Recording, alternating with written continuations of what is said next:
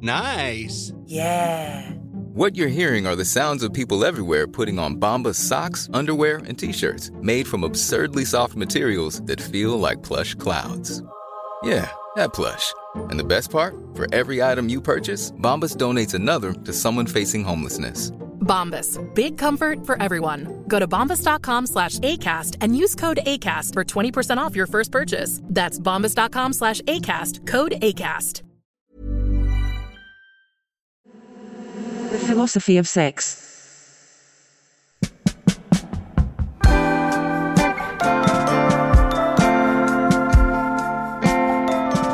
Welcome to the Philosophy of Sex, Long Play. I'm your host, Caroline Moreau Hammond. What's the most outlandish thing someone's asked you to do during sex? How did it make you feel? And how did you respond? Did you think about it afterwards? It's likely that at some point you found your morals have felt incongruent with a sexual scenario you found yourself in. And while this can feel pretty alarming and blindsiding in the moment and afterwards, what would it mean to stop and think about it? What does it mean to think about sex? I'm not just talking about the fantasy that pops into your head while you're sitting at your desk, or the wince of embarrassment you feel in the cold checkout queue as you think about something you did during last night's hookup. What does it mean to think about sex in all of its complexity, nuance, and messiness, including the hurts, disappointments, embarrassments, as well as the good times? Sex can be awkward and uncomfortable, but it can also be fun, funny, and emancipating. I believe it's important to fully accept sex in its totality because, as today's guest Damon Young says, we think through the same flesh we fuck with. Damon Young is an award winning philosopher and author. He's written 13 books of non fiction and children's fiction, which have been published in multiple languages. He writes for newspapers and magazines and is a regular radio and festival guest. Damon has also published poetry and short fiction. He's an associate in the School of Philosophy at the University of Melbourne and founding faculty at the School of Life in Melbourne. Most relevant to our conversation is his book On Getting Off, a book about sex and philosophy. In the book, Damon urges us to fuck enthusiastically, but with an attentive pause, and grapples with the complexity of fucking in an honest and self deprecating way. In this episode, Damon and I discuss what it means to think about sex, what philosophers have gotten right and wrong in their thoughts about sex, and the importance of humour and allowing yourself to feel embarrassed in the bedroom, and what it means to embrace the ethical dilemmas and ambiguity sex gives rise to. The more I learn about sex, the more I come to believe knowing what you want is far less important than being open to what could be and being able to share this with others. The ability to change your mind and dance with ambiguity is where sexual freedom and liberation lies. Sex isn't simple, it never was and it never will be. I believe it's time for us to shift our expectation of sex as something that can be understood. Ethical dilemmas are always going to be part of sex. As Damon says, because sex so often involves others, it is ethical. Because sex happens within history, it is political. And this will always be the case. Sex cannot be hacked, simplified, or codified. And if it could be, I don't think it would be that fun. Being sexually free and living outside of tired sexual scripts means embracing the enigmatic nature of sex. Above all, it means putting reflection ahead of reflex. Please enjoy my conversation with the wonderfully considerate Damon Young. What do you think sex is? And I know this is a pretty vague and broad question, but I think the way you approach it in the book is quite interesting. And I like that you begin the book with the premise of what even is sex? What does this sort of ambiguous term actually refer to? Yeah, and I think that's part of the problem because it's this assumption that sex just is this one thing. Oh, it's just getting your rocks off, or it's just pure savagery, you know, or it's just domination, or it's just oppression. And what I wanted to do was to kind of start again and just say, well, hang on a second. You know, we're all assuming like we know what it is. And there's this assumption that, you know, if you pare back the veneer of society, you just get raw sex. It's like, well, okay, well, what's that then? Oh, no, we've got our answer. It's raw sex. well, what's that? So for me, I was influenced by a philosopher called Irving Singer who divided sex into libido, eros, and romance. And very quickly, the libido is our kind of sexual drives. Um, uh, the you know we might call them these, these physiological urges we have, and they often end up in procreation. But that's a very different statement to saying they're about procreation. That's not what they're for. They're not for anything. They just exist. Eros is our aesthetic relationship to the world, the way we're drawn to things. Those things we're drawn to might be, you know, the, the curve of someone's waist and hip, but it might also be a flower. Mm. So eros is n- not necessarily libidinal, but it is sexual. And then there's romance, and romance is the way in which two or more but I'm going to start with two. Two beings encounter each other as whole human beings. They, they matter to one another as whole people. Um, now, that might be three people, it might be four people, but just for the purposes of this, let's say it's two. And it was super important for me to say that while all of these things are sexual, they don't always happen together. And there's no divine plan that says they have, have to happen together. So you can have an erotic response to someone, but not want to fuck them. Mm. You can have a romantic relationship with someone and not want to fuck them. And you can most obviously want to fuck someone, but have neither a romantic nor an aesthetic response to them. Now, they often come together, and you might mm. start with libido and end with romance, or start with romance and end with libido. But I, I wanted to be able to say these things have no necessary connection to each other. Mm. They just often hang together partly because of nature, but also partly because of culture that we're told mm. they have to hang together. Mm. So, as a philosopher, I wanted enough categories to make sense of difference, but not so many categories that it's like, oh, well, sex is everything then. You know, mm. having a hamburger, that's sex. Writing in a book, that's sex. no, it's not. And you get this this problem with, you know, Freud's approach or people who are influenced by that or just people who are really horny is the idea that they think everything's about sex. And well, yeah. I mean, okay, that's meaningless then. Mm.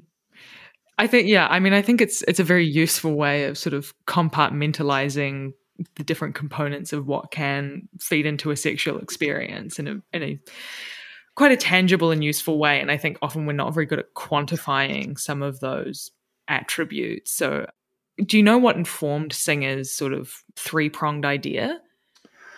No, but it, it makes sense of partly the, the, the, history of philosophical discussion of love mm. and sex. So there are various notions of love we get from the Greeks. And uh, one of them is the love between friends. You know, you, you have your, your, your a philos is a friend, whereas the erastes and the eromenos were lovers you know sexual mm-hmm. lovers and then there's agape, um, agape or agape which is the another word for love which ended up being the sort of christian notion for god's love for mm-hmm. humans which is this kind of vast never ending almost thankless love mm-hmm and you you can see that aspects of that have become bound up in Singer's mm-hmm. ideas. You know, so there's there's a there's the libidinal, the erotic, and then the kind of romantic. Agape mm-hmm. isn't exactly romantic, but I think it's what we often associate with people who are no longer merely thinking about themselves; they're thinking of others, and they see that mm-hmm. other as partly an aspect of themselves. Mm. Eros and agape are often seen as sort of two different things, right? But that yes. sit very closely together. I mean, it gets muddled because not everyone uses the same terminology yeah. in the same way. Yeah. Mm. And so, you know, if even looking at the at the Greeks, um, depending on context, the same word may have various uses. But we we do get it. We we ended up with a kind of standardized notion you know, of mm-hmm. friendship love versus erotic love versus custodial love is mm-hmm. agape uh, where where you have responsibility for another, and it's that's expressed in doing. So this this love is not just a feeling; it's an action. It's a relationship. Mm. That that too is part of romance. So I can't say specifically what influenced Singer, although I'm sure it's there in his work. But it makes sense as arising out of this tradition of discussion where you kind of, you know, philosophers have come along and say, everyone's talking about love, but what do they mean? Especially in English, because we have this one word, love. Yeah. and it covers everything from what you might feel for a romantic partner to a chocolate bar to what you feel for your children. And they're all very different kinds of relationships. Mm. And I think it leads nicely into my next question, which was around sort of what philosophers have previously said about sex historically. I mean, you know, we have a very particular idea of the Greeks now as these sort of very sexually open, liberated beings. But I mean, you look into it even just a little bit, and it's pretty blindingly obvious that that's not the case. And that seems to carry right through to even how a lot of philosophers are sort of writing and thinking now. Obviously, you could give us a huge timeline on what different philosophers have, have said and what their different theories have been. But if you were to kind of sum it up, how would you go about doing that? Sure. Okay. First of all, the Greeks were very open about sex, which is mm-hmm. nice. It, it's a it's a breath of fresh air next to most of the Western European history of philosophy, but there's still a wariness of sex, and I and I think that you could characterize the history of philosophy in, in terms of sex in three ways: trivializing sex as something stupid, as something kind of silly, demonizing sex as something dangerous or just ignoring it altogether. It's not part of it's not part of a, a mature and you know, intellectual discussion. It's something you do obviously but it's not something you would talk about. Mm. and this attitude to sex carried on for well over a couple of thousand years including theology uh, with a sort of brief omissions here and there in the the enlightenment and then you kind of get to the end of the 19th century and you start to get a more earnest and open and honest conversation about sex. Sometimes it comes through medicine. So it's, it's okay for Freud to talk about sex because he's a doctor. But by the 20th century, you really do start seeing sex as something that is not only able to be discussed, but something that is worthy of discussion. And that's a slightly different thing Mm.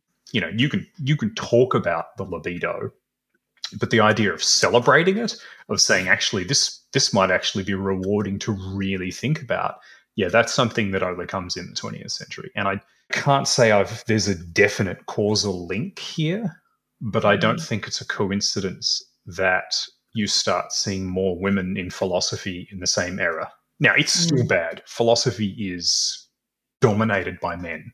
Mm. it's it's one of in terms of numbers it's one of the worst. And the same number of women go in an undergraduate and then they're slowly slowly uh, pushed Mm. out essentially.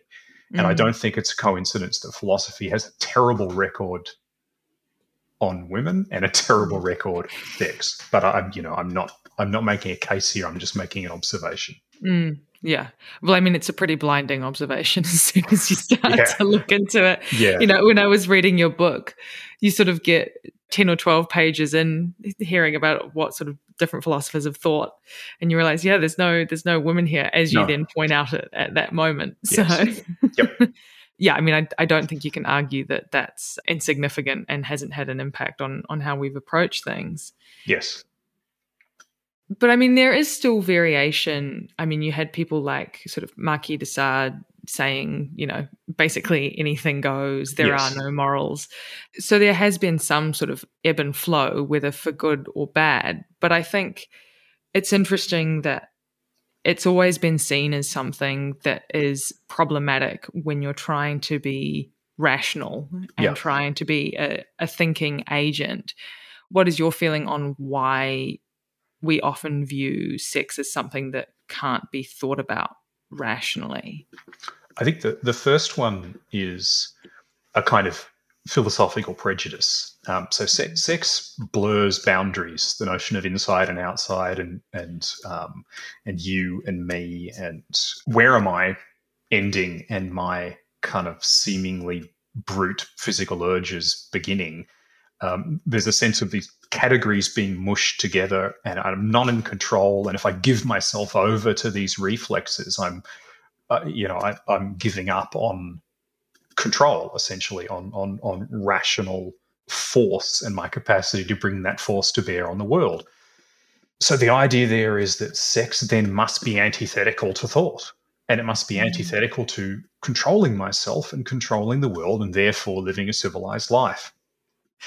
All evidence to the contrary, we just know that's not the case. But for, for a great many philosophers, those blurring of boundaries and that sense of giving into reflex are antithetical to philosophy itself, because philosophy is pure thought, um, kind of ethereal, doesn't have blurred boundaries, it doesn't have messy edges. Everything's very clear and neat, and it's willed. It's purely willed.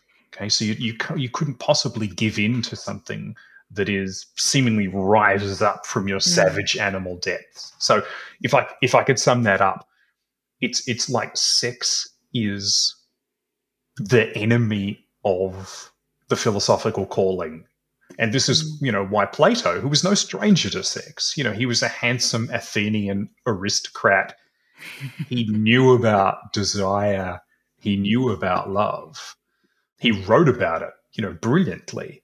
Mm. But in the end, he essentially says, look, you know, if you see a beautiful boy and you're drawn to that boy, okay, you you could be drawn to the beautiful and the good through that boy. That's that's great. So we can find a use for sex. But really, you shouldn't have sex. You should remain Mm. chaste, is his advice, because otherwise the your brutal, bestial animal spirits will drag you down. And that attitude, with some variations, characterizes a lot of philosophy.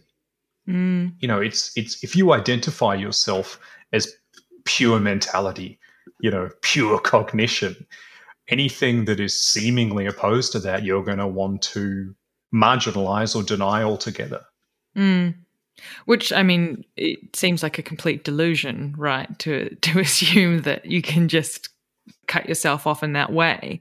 And I think it's interesting because that fear of vulnerability almost kind of comes through in how a lot of these philosophies are conveyed. Like, for example, in the book, you talk about one particular Epicurean who says it's sort of better to fuck just anyone than someone that you actually love or care about. Yes, that's right. Yeah, yeah, yeah.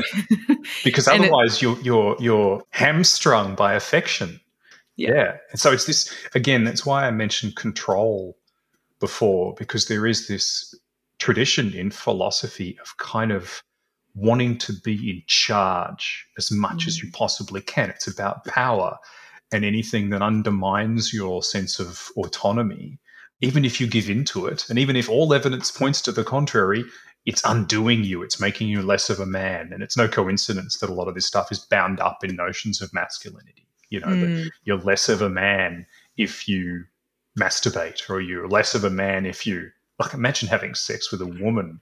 Oh, what kind of a man are you? Yeah, it's it's so interesting, right? How how you can kind of see, I guess, the the cultural threads of some of that stuff. I was even thinking the other day about sort of hookup culture and sort of reading that idea of it's better to fuck just anyone than someone you care about. I Mm. mean, that's still very prolific and Very, pervasive yeah, in yeah. our current culture. Yeah. So these ideas aren't something that we seem to have necessarily evolved past in a lot of cases either, despite the fact that they're, you know, pretty old. yeah, yeah, yeah. I, I agree entirely. Um, it's it's frightening how f- many of these ancient philosophical prejudices are still with us. Um, And as a philosopher, you go, "Oh, I've, I've seen that before." you yeah. know? Yeah. which is it's useful, but also a bit frustrating. Mm, I mean, it's also it's interesting because I think with the Greeks in in particular, there is this kind of reverence of them, which I think is often based on sort of a, a misunderstanding of ideas. It's easy to sort of cherry pick quotes from them because you know they were articulate and great writers and interesting, and you can kind of romanticize it. But I think if you look at the core problems that they were dealing with, you know, I'm not sure we've come that far. In a great many cases, no. In many cases, they were just wrong. Mm. Were, you know what I mean? And they weren't wrong for good reason. They were wrong Mm. because, like us, they were prejudiced beings who wanted to be consoled about the universe rather than confronting it directly. Mm. Um, and and you know, not taking anything away from them. Someone like Plato, for example, was an enormously powerful thinker and a brilliant artist. I mean, his some of his dialogues are exquisitely written, yeah. but he just got stuff wrong, Mm. and that's completely fine because that's Yeah, part of yeah. his job. yeah. And again, it's another thing I wanted to stress with regard to sex is that, you know, as I said at the beginning, there's this assumption that we just know what it is. But it's like, no, no, no, no, no. You, you don't know.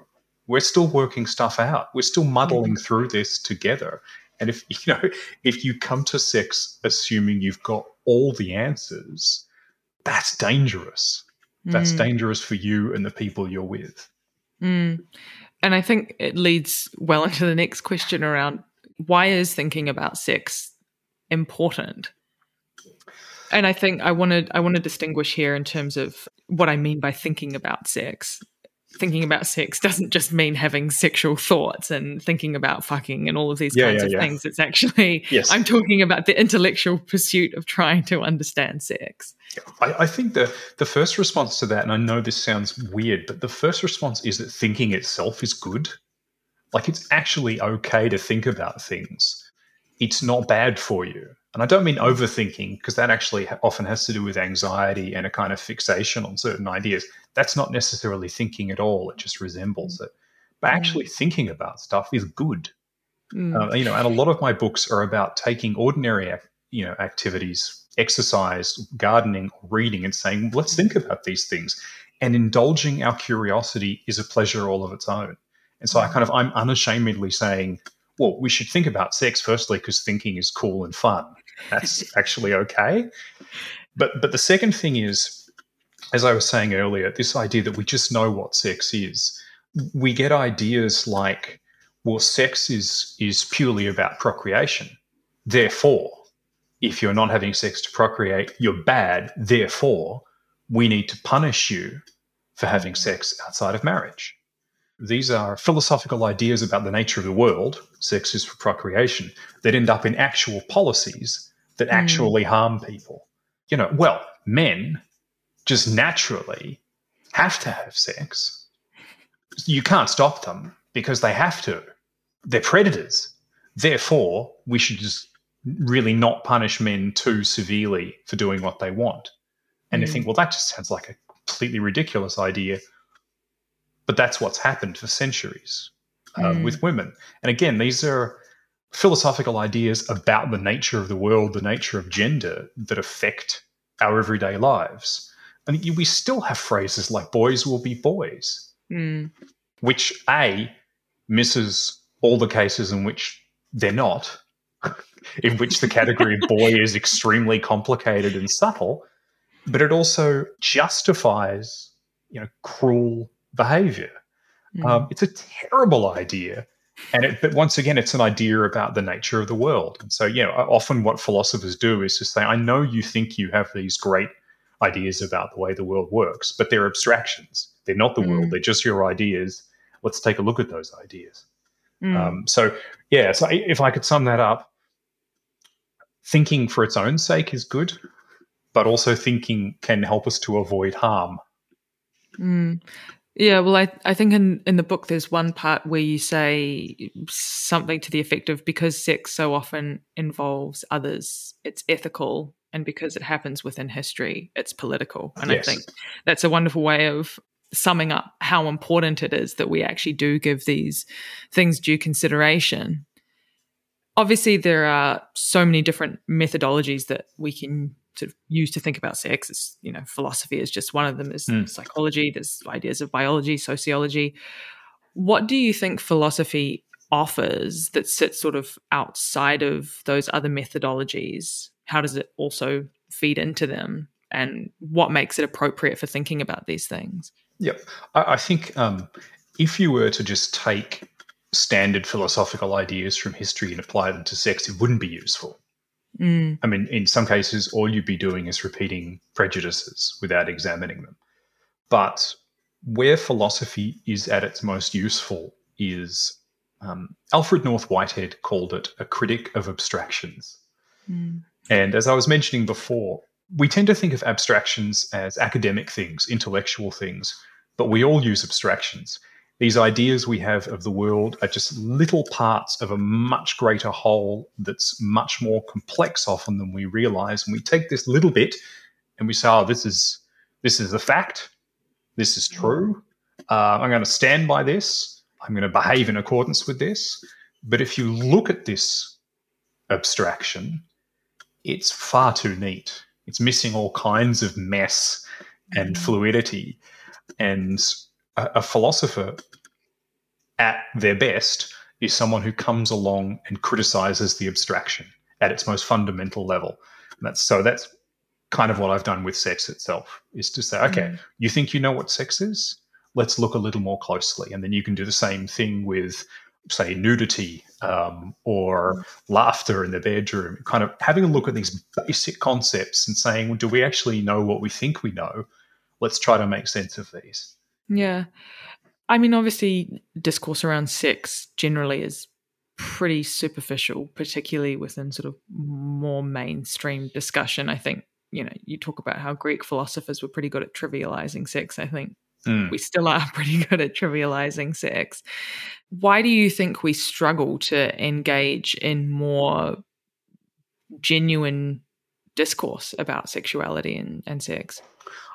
So I think there's there's two parts to that. I think the first part is that popular discourse is pretty superficial, regardless of what people are talking about, It's true. It's very true. and it's that's partly because it's for entertainment, not actually for reflection.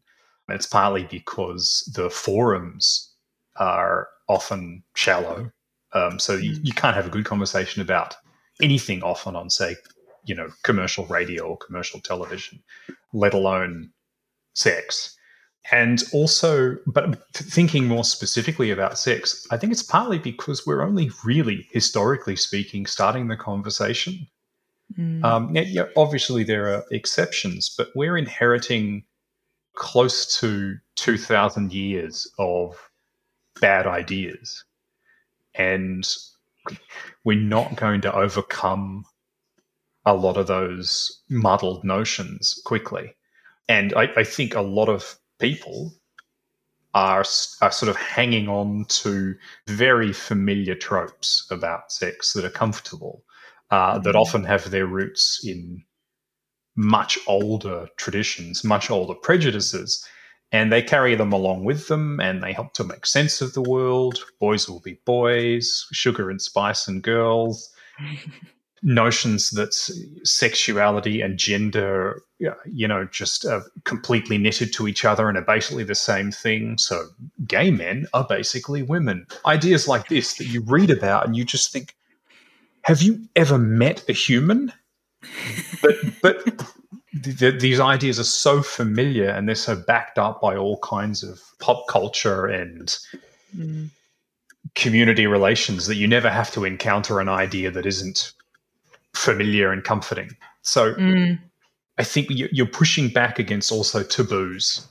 We haven't been allowed to talk about a lot of these things openly, and it's still considered impolite to talk about certain things, Mm. to talk about, Mm. you know, sex. For the I, the fact that I used "fucking" in this book, the word "fuck," I appreciated is, that. is, is considered, you know, that's well, that's unintellectual, that's non-philosophical.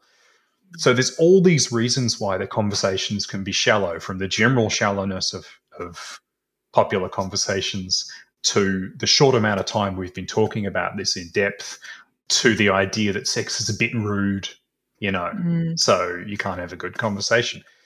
So the fact that there are any profound, reflective, challenging works on sex at all is sort of an achievement. And I don't mean my Yeah. own, I mean I mean other people's. Mm.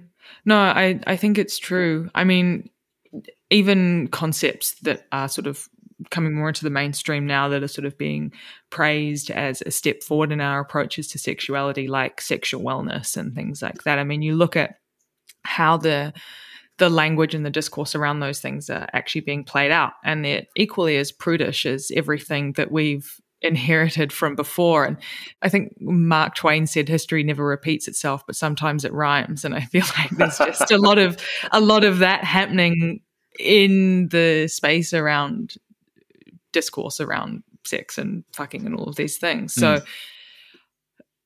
which makes me sort of wonder what are the the risks and the rewards of actually talking about sex in these different ways. I don't think we should just be talking about it in this sort of in-depth way all of the time necessarily. I think there needs to be space for levity and humor, exactly as you raise in the book.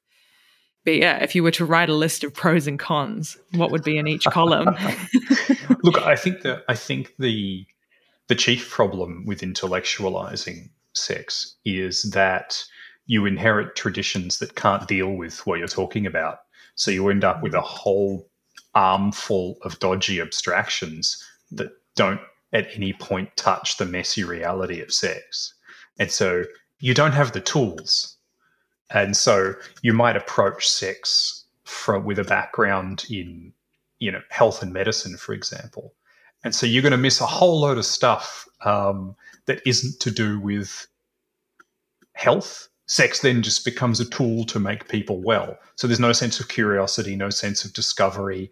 This is just a widget for producing people who are you know fitter or or more sane. Now i don't have a problem with sex being part of a healthy life but if you treat it like a, a tool you're going to be missing something.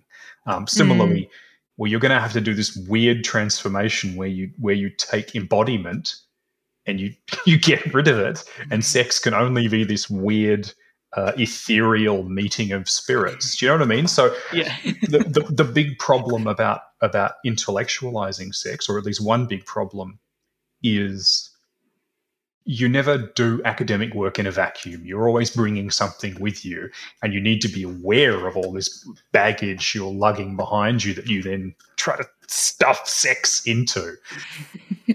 and so that, that's one problem. I, I think the other problem is that, and, and that has to do with social structures and class. Usually, if, if you're a scholar, you've come into the academy with a very particular background and a very very specific set of assumptions about how the world works and how how best to speak and how best to move and how best to dress and how best to relate to a romantic partner and you bring all that class and often ethnicity stuff in with you. So i'm, I'm not talking now about the, the theoretical tradition you bring with you. I'm Mm. talking about the kind of the, the social history you bring with you as someone who's trained in a university. And if you look at say sex work for example there's somewhere where highly educated middle class academics often speak very patronizingly about sex workers whose lives they know nothing about. And hmm. those lives are stripped of all kinds of nuance and they become, for example, just morality tales about the dangers of patriarchy and nothing else. And the sex workers are replying and saying, but that doesn't fit with our experience. That's not hmm. what we, we, we, we are at the forefront of capitalist danger. We know all about that, but you can't reduce our lives to this. Um, But that reduction is what is what happens. Mm. Does that make sense? It does. It does. I mean, obviously, sort of Dworkin comes to mind immediately when you sort of start talking about that, where in theory, you read the arguments that she's making around pornography and sex work, and they feel intellectually quite compelling.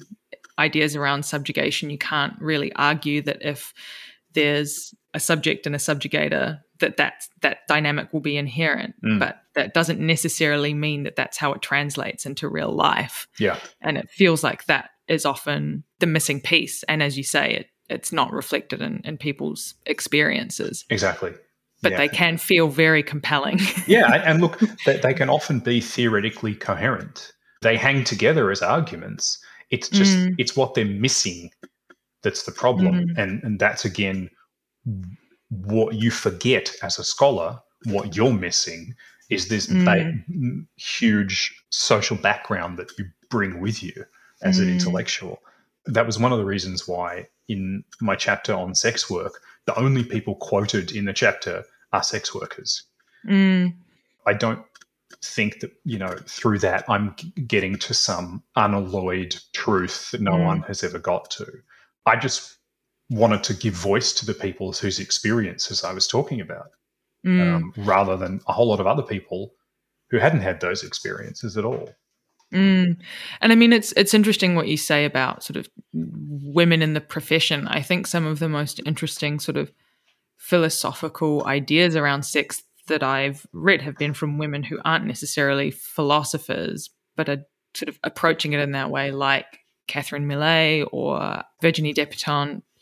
We had a woman on the podcast last season who worked as a philosopher in a university, but became just so disenchanted with all of it that she's now gone off and worked more as an, an author, but is hmm. still very much doing that work, just not within sort of the academic context of philosophy. Yes. That doesn't take away from the fact that it's philosophy, though, right? Yeah, yeah, yeah. yep. I actually So- I saw a tweet this morning from a um, a sex worker who's being paid, say, eight hundred American dollars by a porn company for a piece of writing, Mm, and and then she said, as opposed to the you know short piece of writing, as opposed to the ten thousand word works that I write for the academy that I do for nothing, yeah. Yeah. that are full of Seems like a better deal, right? yeah, and she was just like, and you know, I'm I'm so used to having. I could have negotiated a better deal, she said, but as a member of the academy, I'm so used to my labor being devalued that I just took the money. yeah. You know, Yeah. um, and it's the sense that the academy is supposedly this place of free intellectual activity, you know, Mm. without coercion, where people follow their intellectual dreams. Whereas Yeah. sex work is a place of pure subjugation and domination and the oppression of women. Yeah. No.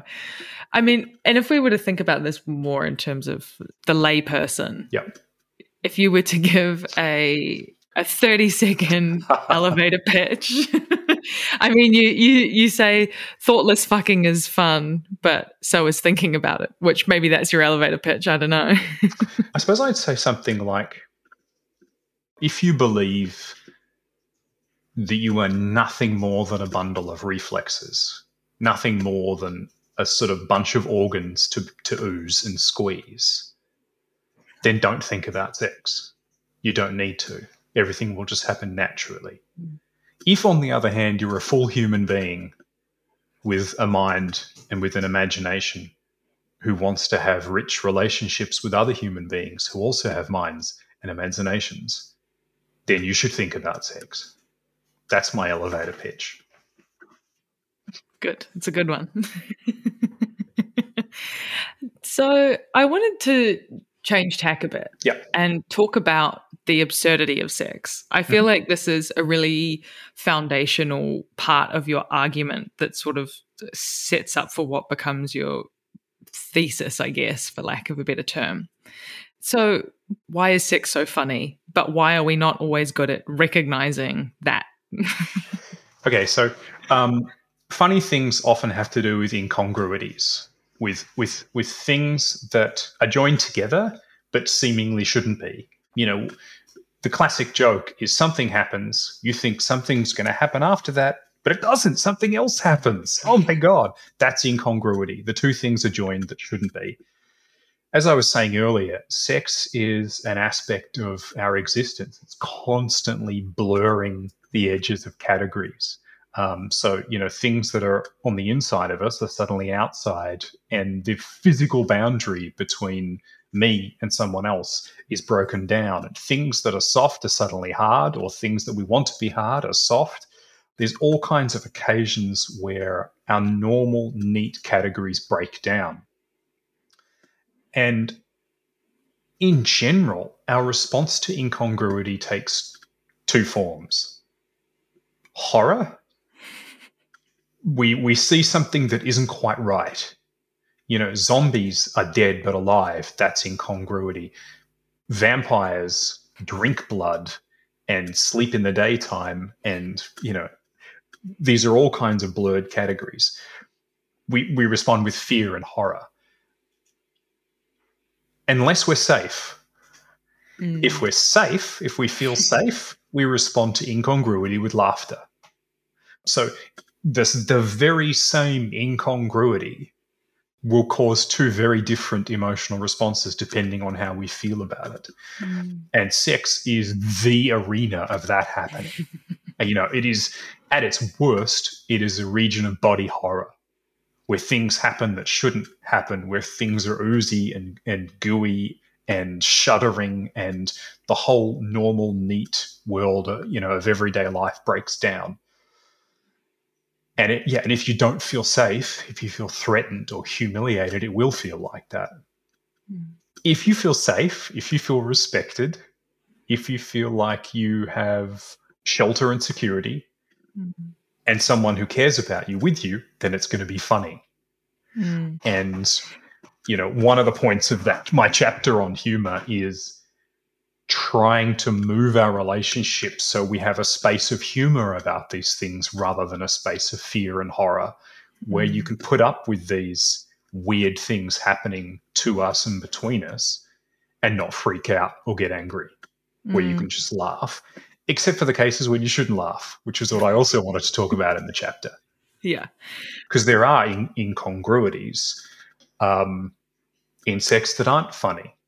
Mm. They shouldn't be funny. In fact, they're not incongruities. Um, so the it's one of the reasons I talked about trans people in that chapter is they're only incongruous to us because we've inherited this ridiculous ideology of binary gender. Mm. Once you accept that that's actually just not true, physiologically or culturally, there's no incongruity there. It just it evaporates, it disappears.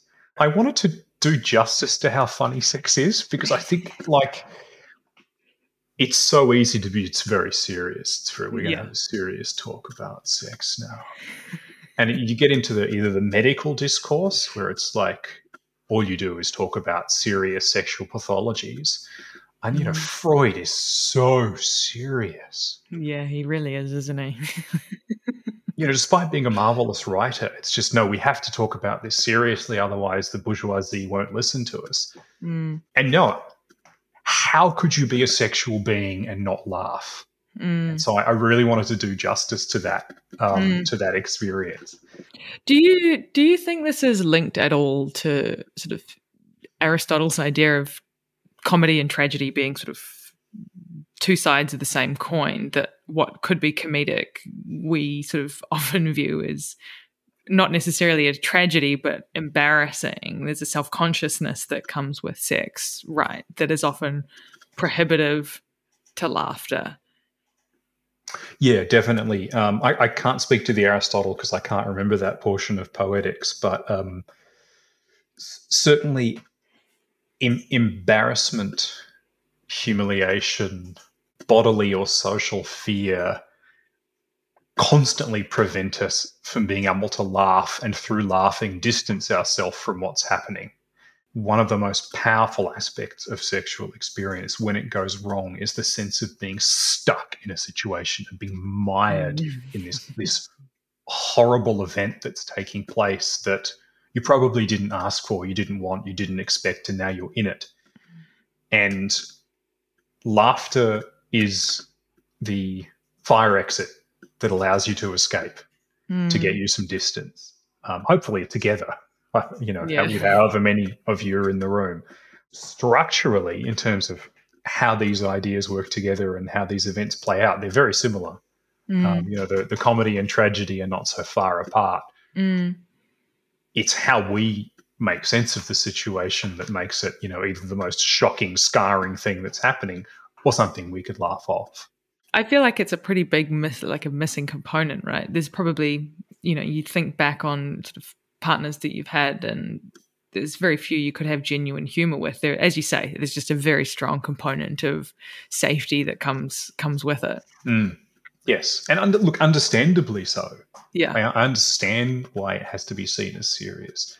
I also think I don't have enough evidence to make a strong causal claim here, but if you look at the way Hollywood treats sex, there's a a very strong seriousness of it all. You know, there might Mm. be there might be laughter in the flirtation, whatever, but while they in in actual scenes of sex in Hollywood, it's all very staring, gazing and just looking and everything's this it's all it's all very austere and noble Yeah. and dignified and Mm.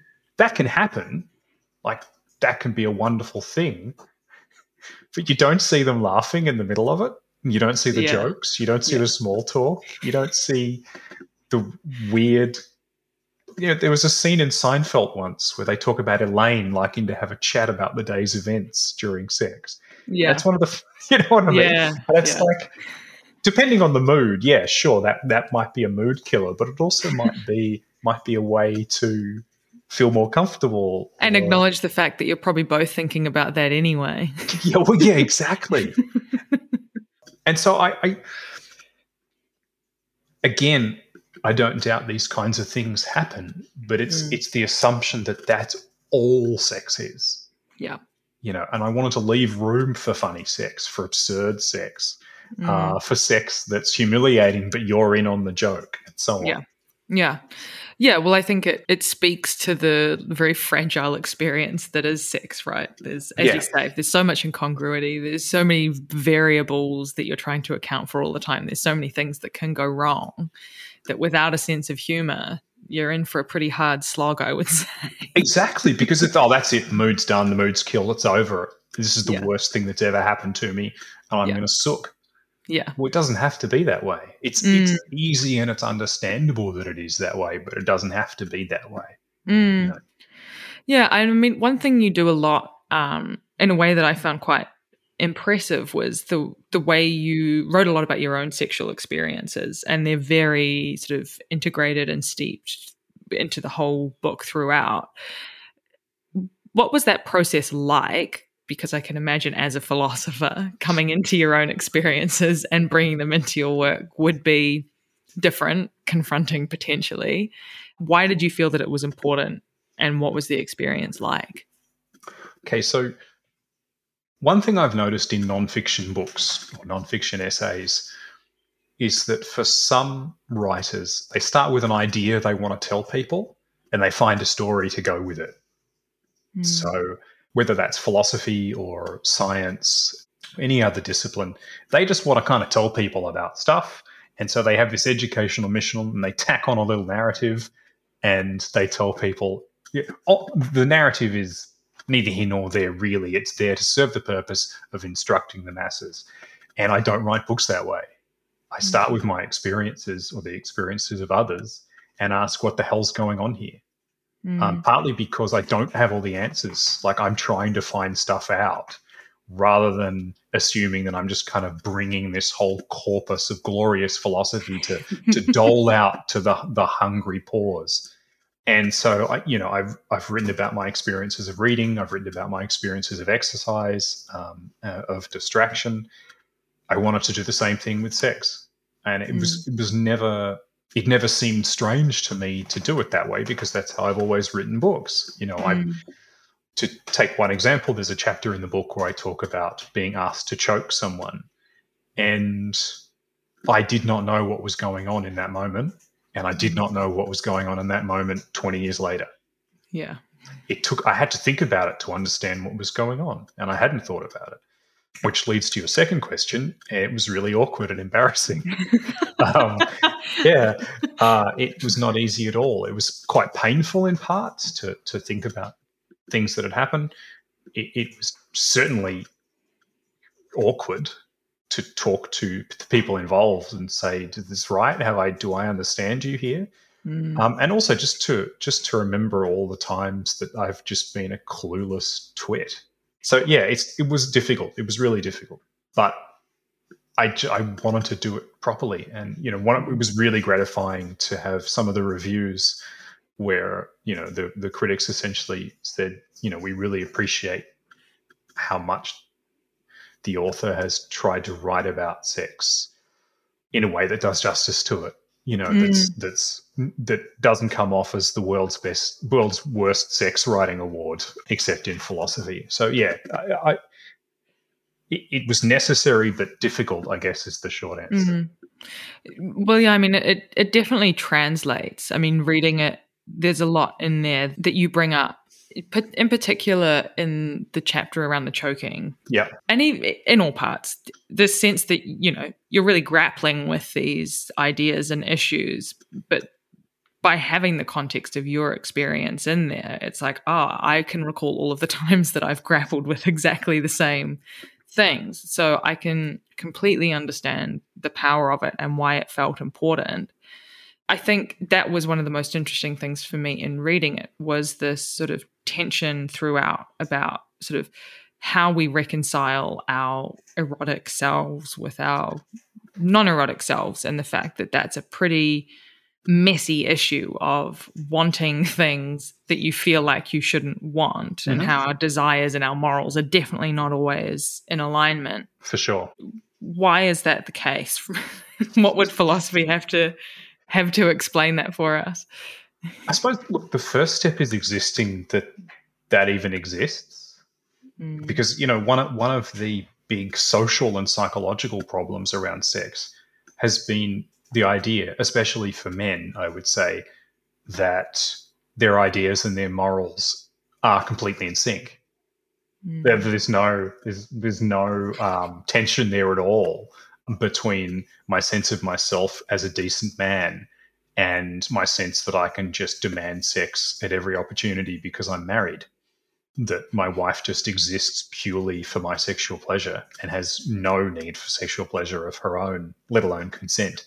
And yet, well into the 20th century, there was no such thing as marital rape. And that comes down essentially to the basic unwillingness to accept what we were just talking about. There's a conflict between what I desire and my sense of morality. Mm. Like whole generations of men had to be taught that there was a conflict between themselves as decent, thoughtful, moral beings and as rapists. yeah And like putting it that way, it sounds absurd, it really does but but the social structures, the institutions of of family and law and politics were set up by men, partly in the service of men. And it sounds ridiculously conspiratorial, but I mean, it was the case. Laws were Mm. enshrined to protect these kinds of practices. So the first point is just accepting that that's the case is a big step, I think. The next thing I think is this is a frustrating answer, but it's the only answer I have. And that is that there's no easy way out of this. There's Mm. there's no neat rule that tells you what the right thing is to do. And you always have to be aware that there's an abyss sometimes between what you want and what's right. And that your desire for something is not a justification for its existence. You just happen to desire it. Bad luck. You can't have it. Sorry. Like, we put this another way there is no divine law or natural state of being moral. Mm. There's no point at which you can say, here is the easy way to be moral. Just let it happen. It's fine. You have to work to be moral every day. And part of that is asking, is what I want bad? Mm. Is it bad for me? Is it bad for someone else? That, like, the, yeah and that happens with food. That happens with shopping. That Mm. happens with writing. And it happens with sex. None of these spheres of life are outside of moral experience. Mm. The it's an interesting thing. I mean, obviously, that makes perfect sense in the like, context of experiences of a lot of men. But you have this interesting sort of other component of it, where for women, feminist rhetoric would have us believe that there are things that we want that we shouldn't want as well. They're not necessarily inherently bad to have, but we've been told you're a bad feminist if you behave X Yes. way during sex, if you're willing to submit, and things like that Yep. that's not necessarily true. it's No. not necessarily wrong to be submissive or to be dominant. Nope. They have no moral value. Yeah. Yeah. And that's what I found really compelling about the way you wrote the choke me part of the book was that that is kind of the point you come to, right? You make your own decision in the end where you Yes. choose not to choke the person, Yeah. but you have a you articulate a really beautiful understanding of the power dynamics that are present there and what's feeding into those two things. Exactly. So the idea there is the moral response is to have an open and trust and trusting relationship with your partner where mm. you communicate about what you desire and the consequences of that and that's ongoing. So there's you know there's no sense in which there's a marriage vow where you're like right we've signed the contract let's go. It's going to be like this for the next 50 years. Let's go. Um, it doesn't work like that. You're constantly negotiating and renegotiating what is best for you both or for however many of you there are. I, I also think bringing it back to what you said that's why the focus on that act is a mistake Mm. because the the act only gains its moral meaning from the context of the relationship it's in. So, you know, you will see feminist writing saying that submission is bad. Well, submission to whom? For what reason? Mm. If you're freely submitting to someone who will engage with you in a game of S&M for your sexual pleasure, who will stop when you ask to stop, who will go when you wants to go, where's the harm? There's no harm. Mm. And it's a very particular kind of submission. You will also read works that say, you know, the, the terrible thing about porn is is is women are having anal sex. And it's like, well, if they're being coerced, that's the problem. Mm. If they are with men who are brutalizing them, that's the problem. Mm. The, the act is neither here nor there. It Mm. depends on the context. So, yes, I, I agree. The, the idea that, I mean, there's two parts there there's the desire for something, and then there's the act itself. And neither of those things have any inherent moral value. They're neither sins nor anything else. Yeah. Important to delineate. Yeah, because I think one of one of the problems with the the theological, partly philosophical backdrop is the idea that there there are just things that in, that are inherently and essentially bad, yeah. and just their mere fact of occur of occurring is a problem. Masturbation, that's just wrong. Mm. Having sex out of wedlock, well, that's just wrong. And getting away from that nonsensical essentialism is really important, where you actually stop and pause and say, well, hang on a minute. Who's doing what to whom, in what context, and why? Then we can Mhm. decide whether there's harm or not. Mm. And I think even when you take that out of sort of a, a harm reduction framework, it still stacks up, right? Like that's still Yeah. a useful way of thinking about any relationship, right? I think particularly when there's an author, Katherine Angel, who wrote a book called Tomorrow the Sex Will Be Good Again. And Mhm. her sort of premise in that book is that there is now a, a huge amount of pressure on women in particular to understand what they want sexually. We put the onus of consent on women Yep. and them relying on them knowing what they want. Yep. But that doesn't allow any space for the negotiation of, of power dynamics. And what Katherine Angel really ends up pointing to is very similar to what you end up pointing to, which is that there needs to be more of an embracing of, of ambiguity Mm. and that obviously there needs to be baseline consent. But by looking at power dynamics more closely, either within yourself, between a couple, between however many individuals, even on a whole social societal level, that's the useful way to to frame these things. And that's I guess how you find your way through some of the the ambiguity around these morals and desires. Yep. Yeah. Yeah. Yeah, I agree. I mean, it's it's again coming back to really what we first started with. It's partly about curiosity.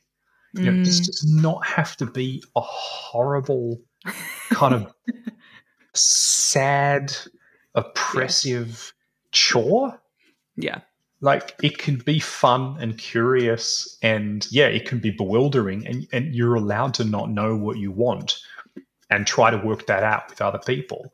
And I completely completely agree with this idea that suddenly women are supposed to have a kind of to-do list of sort of sexual desires and what happens with men is they i'm talking chiefly about men because that's the context in which these conversations happen. Uh, they come to men with their laundry list of sexual wants and then uh, they sat down together at a table and they write out a contract which Yeah. says i consent to us to you giving me these things that i know i definitely want. I mean, you know, It's problematic for all sorts of different reasons. yeah, exactly, First of all, you're probably not going to have great sex. Secondly, it's yeah, not great for consent either. yeah, and I kind of getting back to to Katherine Angel's point. It really am just starting with discovery and ambiguity and mess and saying, embracing that tangle and fluidity of things is not giving up on ethics. You need Mm. ethics because of that, Yeah. because the world's messy and changing, and so are our psyches. So you that's why you need enthusiastic consent, or put in a way that's less bureaucratic jargon. you want to be with someone who's f- hot for you, and Yeah. do you know what I mean? Like Yeah. talk about words like enthusiastic consent. I get it. I completely get it. Yeah, But like it's a pretty basic concept. yeah, it's like you're talking about someone who's horny for you and excited about it, Mm, right? And it's kind of, and at least letting you know. Yeah, But when you talk about enthusiastic consent, it sounds like something you get before, you know, it's like part of an ethics proposal that you need Yeah, before exactly. you do the work. And I like, and I'm I'm not in any way downplaying the need for education and to use this language to help, especially kids, understand what's necessary. Mm, But when you are familiar with sexual activity mm. Exactly. and trying to write about it in a way that's exciting and subtle and vivacious, Yeah. Yeah. I, as you say, I think for kids, it's a great thing, but for adults, you're dealing with something different. Unfortunately, how we're educating adults is I know. fairly similar to, to how we educate kids. Yeah.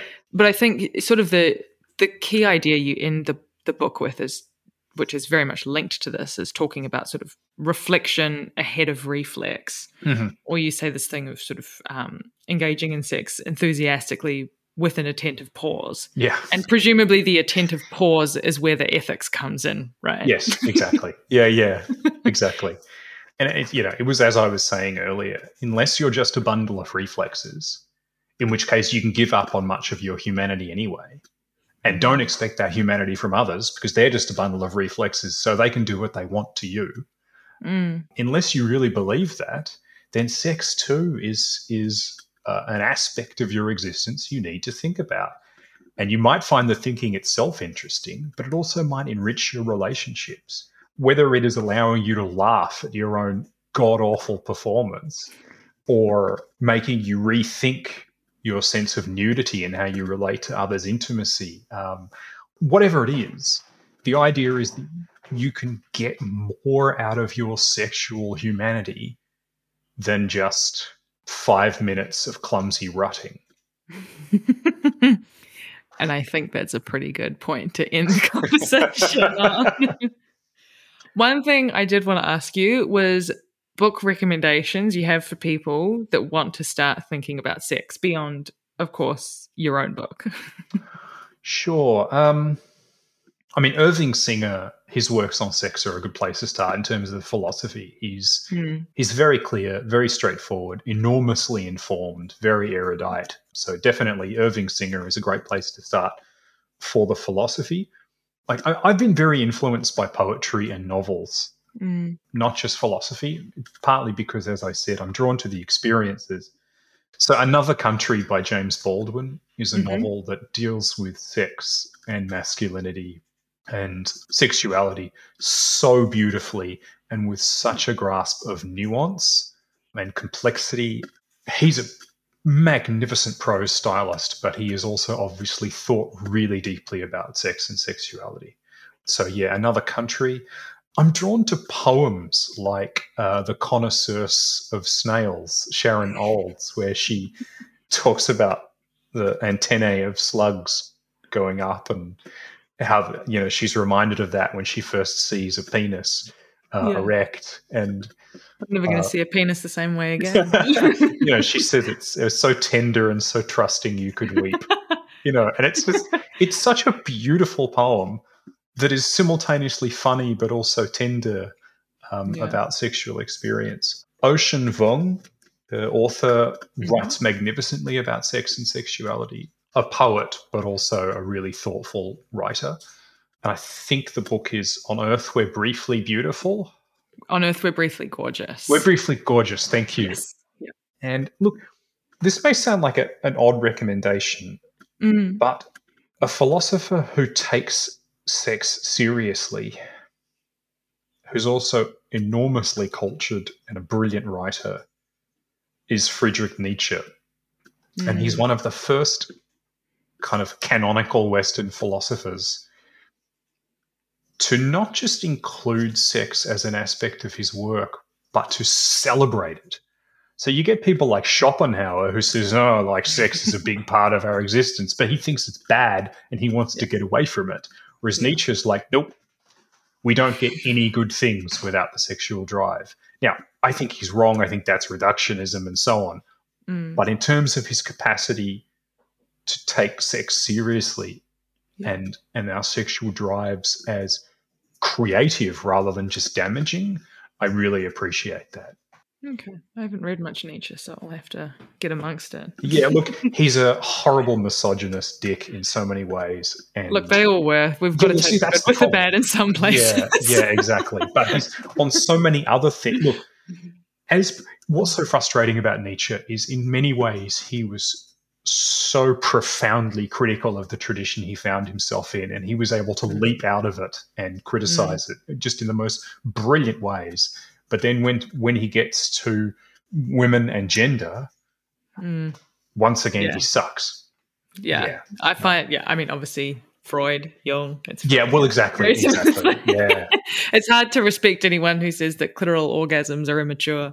Oh God! Just listen to anyway. Um, I will add. I will add also Martha Nussbaum is Yeah. fantastic. hmm There are so many people, and I just my mind just well, if you think of any later, you can send me an email and uh, we'll chuck them all in the show notes. yes, please do. All right. Well, thank you so much for your time. I really appreciate it. well, thank you for having me. I appreciate your um, careful reading of the book too. My pleasure.